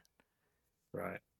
But I don't know. The Isn't co-op was a big character's draw. name. Isn't the character's name Yarny or something like that? that sounds familiar, actually. That's not remember- explicitly said in the game so far. Eh, but I remember like the trailers. They were like Yarny's back when the trailers for the second one were coming out. Beautiful name. Also, just as a shout out, uh, Curtis sent me Case of the Golden Idol. Got a shout out, Yeah. Ooh, it's happening. uh, Curtis. And A so good word. I I did mention that to Charlotte as well. I was like, Curtis has talked this game up, and he says that Jade likes it a lot, and not only does Jade like it, but his entire family. And so and I was like, it's like a mystery, like detective type game, and she was like, I'm in. So at some point we'll try that. Mm. But we'll probably finish Unravel 2 first. That's fair. You should play them simultaneously. I mean, Have it have it on the computer and then have the other game on the TV and try to play them both at the same time. challenge accepted. If And then stream it. if it helps you like get excited to play Case of the Golden Idol, it is not long. It's like you can get through it in like I don't know, six hours. yeah. And actually I looked up Unravel 2 on how long to beat and similar time. Ah, that's so nice. Yeah. And so I think that's uh that's always nice. And so Yeah. the five dollar price point feels really good for for that. That Um, magic dollar an hour thing. Yeah, exactly. But I am excited to and I also want to say that Curtis didn't just uh buy me that game willy nilly. There was a reason. I have aged. we did another revolution around the sun. And Yeah. that deserves case of the golden idol. Exactly. So I don't want everyone to be like, well, why didn't Curtis send it to me? He could only preach the good word so hard, you know. Yeah. Just give it to everybody.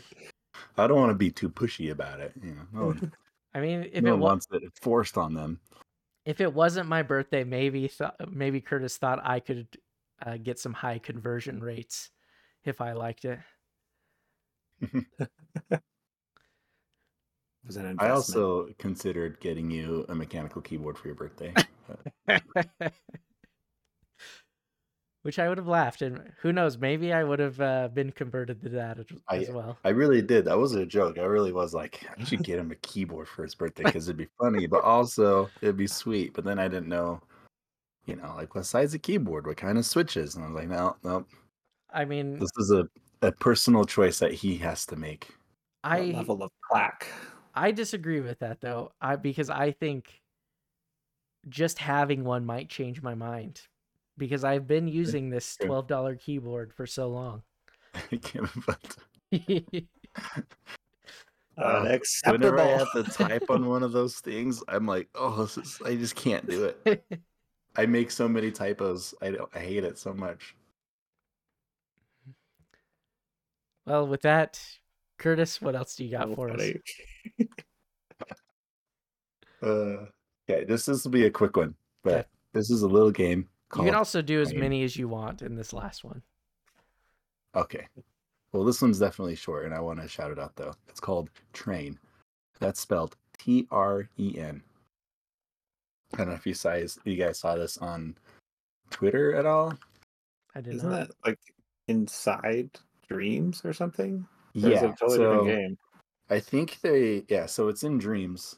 Um it was made by the developers of Dreams, I think, and it also coincided with Dreams being added to PlayStation Plus. I think the middle tier, the game catalog. I think. Yes. Um, yeah, so this is a Media Molecule. Media Molecules, the developer. It's a Media Molecule original, and it's. You guys remember the train sets where you just had like the wooden tracks, Uh-huh. their straight pieces, and their curved pieces, and their bridge pieces. It's essentially that. That's that's the game, and you play as the train on these tracks. And Oh, your you right are the trigger train. you are the Okay. train. And right triggers go forward and left triggers go backward. There's a little boost when you hold down X. And if you boost too long, you have to wait till your boost comes back. It's like you overheat essentially. Um, there's a few other things. If there's like the little switch, you just hold left if you want to go left, and the little switch thing will go to the left track, that kind of stuff. There's a few like uh, platforms that'll move up and down like a pulley type thing so you can get to it and then you hold down then it'll go down and stuff that's essentially i mean but it's you feel like a little kid just playing with just those little train tracks that's all the game really is um but they also do silly things where like here this one's got a loop so you got to boost through the loop and then you can go off a jump and then you can do a backflip off the jump um and you just you get high scores based on how fast you go through the level. Um, there's things you can do to bring down your time. Some of them have cargo, so you can get hooked up with cargo behind your train. But the cargo on the cargo cars, anyway, the little brick things just are kind of sitting on top. So if you take a turn too fast, your cargo could fall off Mm. or that Yeah. kind of stuff. If you take a jump too fast, it'll you know kind of go up a little bit and that kind of stuff. Um, some of the levels, um, if you do a flip, actually I think on all the levels, but really there's um, not all the levels have jumps, so you can do flips. But I think flips will bring down your time as well. Uh, so there's stuff like that to get higher scores. That's essentially it. It's a really simple little game. Um, Annika, my oldest, she's six. She played it and really liked it. Um, it's funny to watch her play it because she didn't quite get her head wrapped around the idea that your boost can like overheat. So she would just boost, be like a loop whatever, and then just keep holding it, and then it would overheat, and then she'd stop like at the next jump before she goes over it and let it cool down, and then she would boost off the jump and then overheat again. She, she she would just like do one thing at a time. It was kind of funny to watch. um, but yeah, she really liked it. I really liked it. It's just a fun little game. It's a good time. I'm assuming there's some way to build your own tracks because uh, just that would be fun. And it's in dreams. That seems like a thing that should happen. So I don't know. Yeah, that seems fair. I would assume. It's It a lot of looks cool though. Yeah, I, I just looked it up and so it's on PlayStation Plus, but the only other way to play it is through Dreams. Well, you have to play it through Dreams, but No Dreams is on PlayStation Plus. I see. Yeah. Luckily, I own Dreams. So yeah, it's fun. It, it really is like it's just so childlike. Like it just it's just makes you happy. It makes me happy. I used to love those trains. I don't know, just building the trains and then the tracks and driving your train through it and stuff. Is like I don't know. That's like Hey, those much are in the for me as past for me. kid. Those are very much present day for me. I do those with my kids all the time. Yeah, I want to buy a bunch of those for my kids, and it hasn't happened yet. But That was two separate Christmases in my house. We double dipped on that. Kids love the trains. We've got some that are like the plastic ones. Uh, VTech, I think, is the brand. Those are fine, but for some reason, it's these these wooden ones. For some reason, Oh yeah, I Yeah, like get the the vibe stuff. way better. Yeah. Have you have you guys bought Hot Wheels for your kids? Oh, the, yeah. the tracks, not just the cars. Not the tracks. Oh, not the tracks. Okay. I I'm always Right. disappointed that they got rid of those like spinning wheel things. oh, and just launches your car. Yeah, and you could like loop it around so many times. Hey, those are gone. That's not a thing anymore. I'm I'm I'm not in the loop, but every time I've seen a Hot Wheels track, I notice that it's like you have to put your car at the beginning of the track and you like launch them but they don't have like the continuous tracks anymore. But I I could be way off base. This one does. Okay, did you find At least one? it says it says motorized booster. Okay, so maybe they do still have them. Uh, yeah, yeah, they're just wheels. Okay, good. This is like a figure eight type track, so you can your cars might crash. That's cool. That is cool. Yeah, I want to buy that. Those were the things I always like daydreamed about as an older kid. I was like, I wish I had so many Hot Wheels tracks I could like put it around the entire Right. house. Oh, there's some very impressive YouTube videos realizing that dream. Oh yeah, That's cool. I I aspire to that. I feel like that is YouTube for a lot of dudes. It's like this is always what I wanted to do as a kid, but Yeah. I couldn't justify it. But now capitalism justifies it. YouTube has given me a reason to be crazy.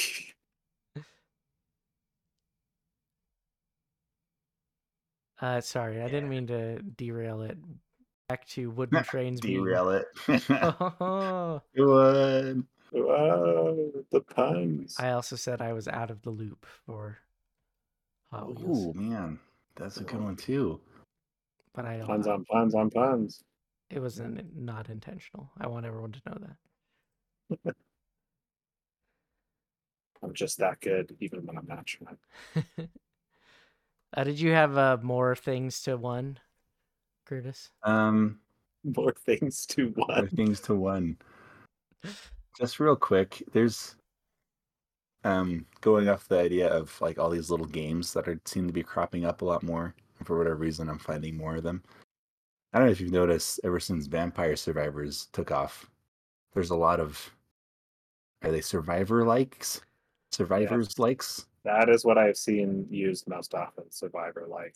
It's yeah, we gotta get a better name for so many genres and video games. Metroidvania, Souls like, Soulsborne, Rogue like, Roguelite. Come on. Anyway. um Why Yeah, I've go back noticed to the there's been a classic bunch. days where they were called things like racing and Yeah. platforming and adventure and action adventure Action adventure. and action and RPG? And JRPG. Don't forget those. I think we've covered every game. That's it. That's all the games. All the Um. But yeah, so these survivors likes it's a stupid name. Um I've I've tried a couple of them. The latest one I've tried is called the Halls of Torment. Um because I just think it's so interesting. Vampire Survivor seems like such a simple concept that I'm like, what other spins are people going to put on it, you know? Um and the couple I've tried don't quite live up to it. There's some things I like better. Halls of Torment is like I like the look of it a lot better. It looks like Diablo 2 or something, like those old school ones, um, or even Oh. Diablo. Um, and some of the enemies are a lot more interesting. Where like Vampire Survivors is essentially just a bunch walking towards you. you know, like that's essentially it. There's a little variation on that, obviously, but that's what it always felt like to me. Whereas this one will have like the boss monsters will come up and they'll be like wind up and attack and it'll show what areas are going to be affected by the attack so you got to move out of the way and stuff so you kind of have to play around that while you're fighting all the monsters and stuff. I'm like that's fun. I really like that you know? Um, but it's becoming clear to me that a vital part of these games is how the builds work and how leveling up works and the progression, the progression specifically. Whereas in this Halls of Torment game, every time I leveled up, I was like, great, I am attacking 8% faster. And like, you know, the, the upgrades felt so incremental, like nothing felt game changing at all. Whereas Vampire Survivors, once you know, like especially with the build pass, where like you get this item with this item and they combine and do this ridiculous thing, you know, Yeah. Or even if you just get more weapons. So now, like, now I got a whip and I'm throwing axes and I'm throwing holy water and I've got this bird that flies around and bombards areas. And I've got, you know, like, you've got like all these things happening at the same time. And like, it's, you progress and slowly but surely and like honestly kind of quickly in Vampire Survivors. You suddenly are just like clearing the screen and it's just super satisfying. Whereas Halls of Torment, I just felt like it was it took so long to get anywhere in terms of upgrades. And then I just kind of died. And I'm like, yeah, it just wasn't as satisfying, you know? I feel like I had the yeah. same problem with roguelikes. Yeah. Where A lot just of like them have that. Yeah, there was a few good ones that really hit for me, and then I was chasing that high Yeah. and tried so many different roguelikes, and I was like, they're just not hitting as much. Yeah. Yeah. A Binding of Isaac was one like that where it was like every once in a while you'd get a run that was just so ludicrous. Like your items all synergize and you were just filling the screen with Isaac's tears and just taking everything out so fast, you know? How can And then other runs you'd be like, oh, I kind of died pretty fast, but that's okay. You just try again. And the items in that one made that game, I think. Um, whereas I agree, some other roguelikes I've tried, and I'm like, it's just not quite the same. The progression isn't the same, and which is a, a bad thing necessarily. Enter the Gungeon was an interesting one where it had really interesting guns, um, which is good Yeah, considering the name of that game. And it was a lot more, I guess, skill based. yeah, it was a lot harder for sure. I also had a few runs. I got I finished one run where it was just like the end boss. I had like this gravity, like it shot a black hole essentially, and it would suck bullets in too. so it would just said the boss had the final boss has this attack where it just fills your screen and there's this tiny few spots where you can avoid the bullets. And every time that happened, I would just shoot a black hole and everything would get sucked up. I was like, great, like I don't have to worry about it. You know, that didn't happen too often though. Whereas I remember Binding of Isaac, that happened fairly frequently, and it was always satisfying when it did though. Yeah, But yeah, so I just think that's interesting, and it makes me kind of want to try more of them, but I also don't want to buy a bunch of them either. But also, they're always like, I don't know. I think this one was four dollars or something. They're never expensive. It's interesting though to see that happen. It's like we have this birth of a genre happening right before our eyes. yeah. I hope they they get some more good ones out there. Yeah. Yes, I think you could do some interesting ideas with it.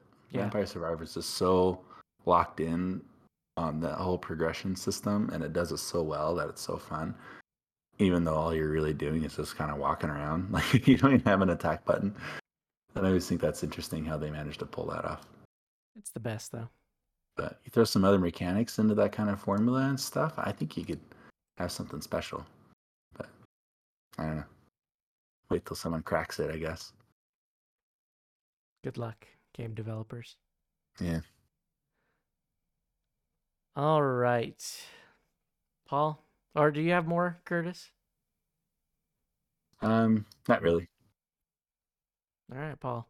Do you have anything? You mentioned you might only have two. Uh, well, I just wanted to shout out. I've talked a lot in the Discord. Uh, last weekend was Gen Con, which is one of the largest board and tabletop conventions. And so there's a lot of tabletop news in the last week or so.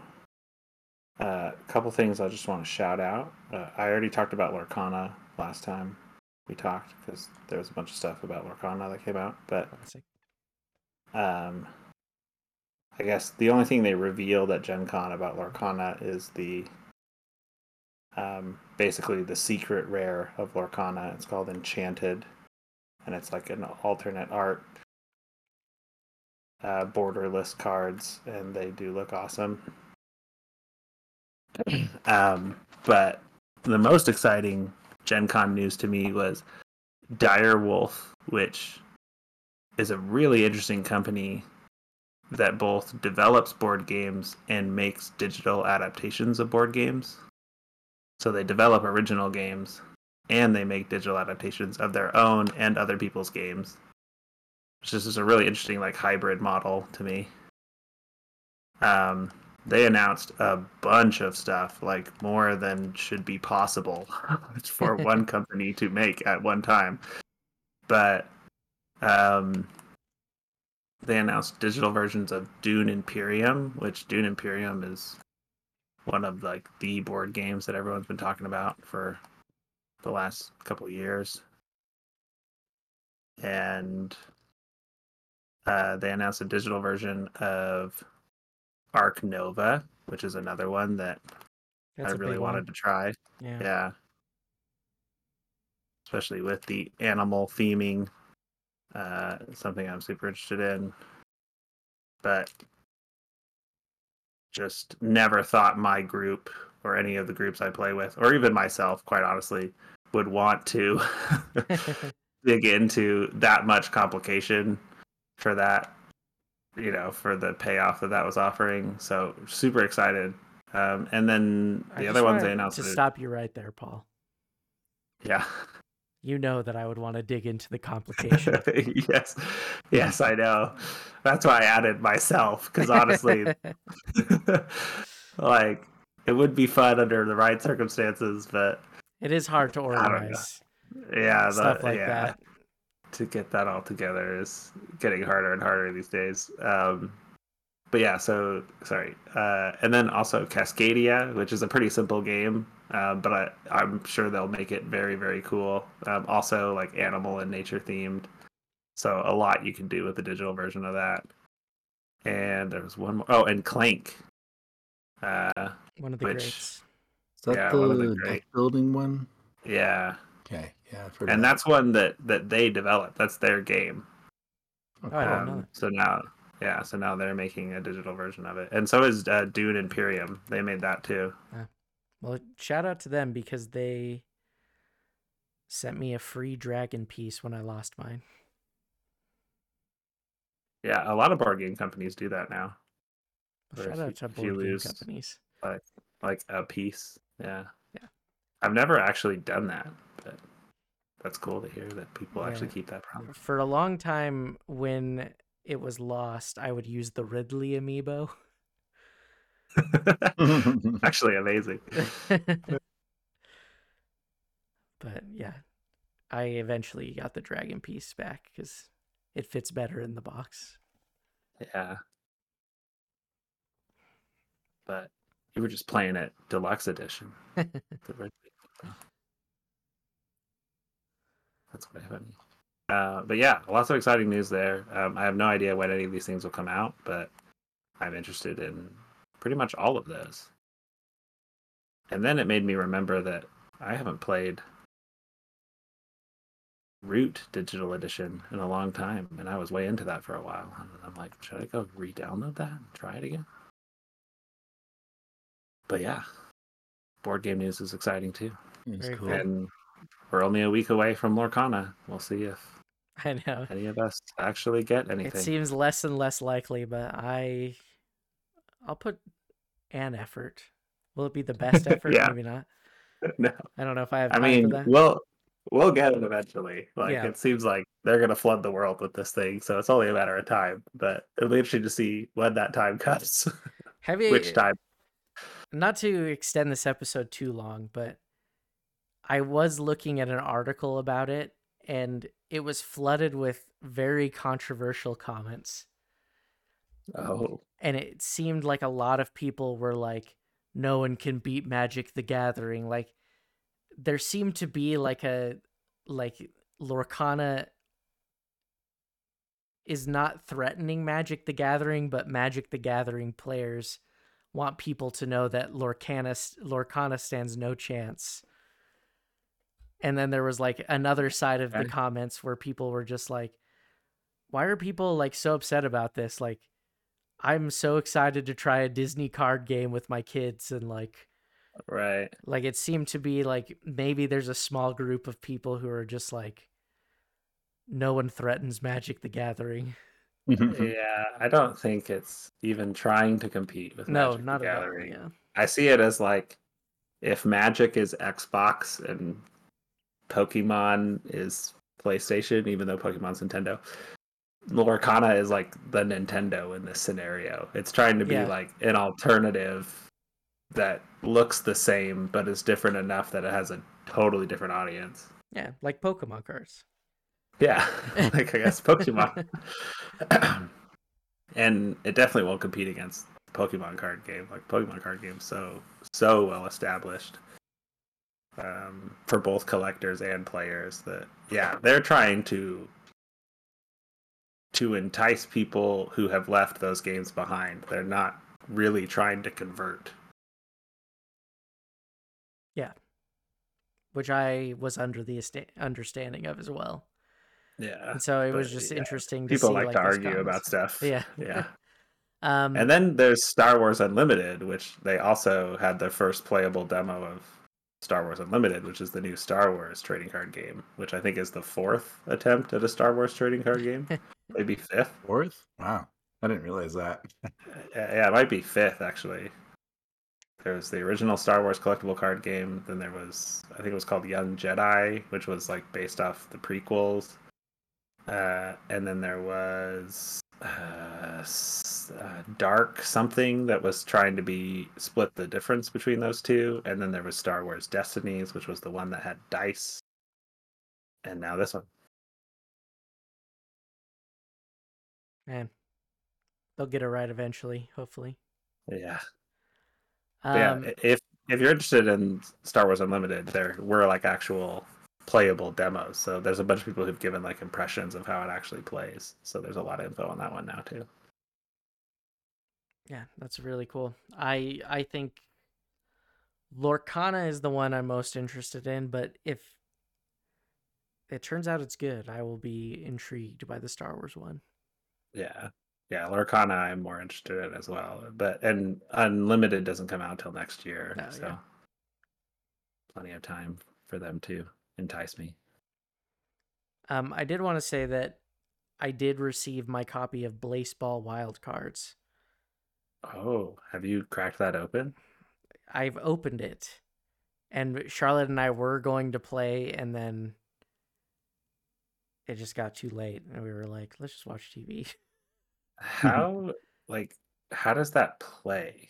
Is it like recruiting a team, like actual baseball? So that is not in the rules, but it seems to incentivize that. Uh, okay. Um, and essentially, it comes with two team decks, but they do say Ah. in the rule book that like a team consists of this and this, and from the uh, the Gamefound, which is a Kickstarter website for board games, but Ah. by supporting it, I got like an extra booster pack that just has a Ah. bunch of random like team cards that are Uh, d- not associated with the two teams that you get. And so it seems like you can just kind of like randomize the teams and get different results from that. Um, or you could and are they gonna like sell more booster packs? I don't know. They they have an extra one you can buy, but it's just alternate art. But uh yeah. It's uh I'm very excited to try it out and play it. But Yeah, let me know how it goes. for sure. This is this is a topic for uh after the episode, but I feel like all three of us we got to get a consistent board game night going. Mostly because Oh yeah. you both are the people who I know with the most board games. Yeah. I wish I played them more. exactly. That's exactly why I'm saying this. So does everyone who owns board games. Yeah. But it's you have to get them out and like set them up. Uh, That's never the problem for me. It's Oh, the that's my finding problem. people to play at the Oh, times I yeah, can play. too. Yeah, that's also a problem. I did because of all the board game news and board game excitement. I busted out Marvel Champions again for the first time in a while. Still great. Yeah, I I did enjoy it the time I played with you and have put it on my Amazon wish list for like two birthdays and one Christmas, and no one has bought no one has bought it for me. So oh. Oh. Should find better family. Yeah. it for you. well, they uh, they bought me other things, so I guess I Oh, can't okay. complain. That were also on my wish list. Oh, that's the problem. That's true. Didn't go all in. Yeah. this Christmas, I will only put Marvel Champions on my wish list. and somehow still won't get it. yeah. Family's like, we can't support this. But then uh, again, I'm like not like I haven't gone gone out and bought it mostly because I need people to play it with. yeah. And so far you are the only person I've played it with and you have it. So And I have I have lots of it. Too much of it. well anyways, this feels like we've ended the episode and we've just kept talking about whatever. So I guess we should people the want, episode. maybe. Sure. Maybe, yeah. This i- this is literally what it sounds like once we end the episode is we just talk Just about keep Yeah. talking stuff about like this, yeah. all the same stuff. Yeah. All right, well, that concludes this episode of Chance Time. This did end up going over 2 hours, so it was not a short episode. Um Never are. but yeah uh if you have any questions email us at chancetimepodcast at gmail.com or uh, join our discord. The link is in the episode description. Um and yeah feel free to just chat there. The the conversation has been all over the place the most recent thing in the main chat is uh Curtis talking some Final Fantasy 16. Uh, we we had some some ice cream opinions go up recently that I enjoyed reading. What what people like soggy, what people like uh, crunchy. So uh, Both of which don't sound right for ice cream, but do make sense in the context of the actual conversation. yeah, I think it was uh, the crunchy part was more talking about cereal. yeah. which was also discussed. So yeah, join us there. Um, but yeah, other than that, have a happy chance time day. Thank you for coming Have to a see James. happy chance time day. Did we forget Bye. the catchphrase? Okay, bye.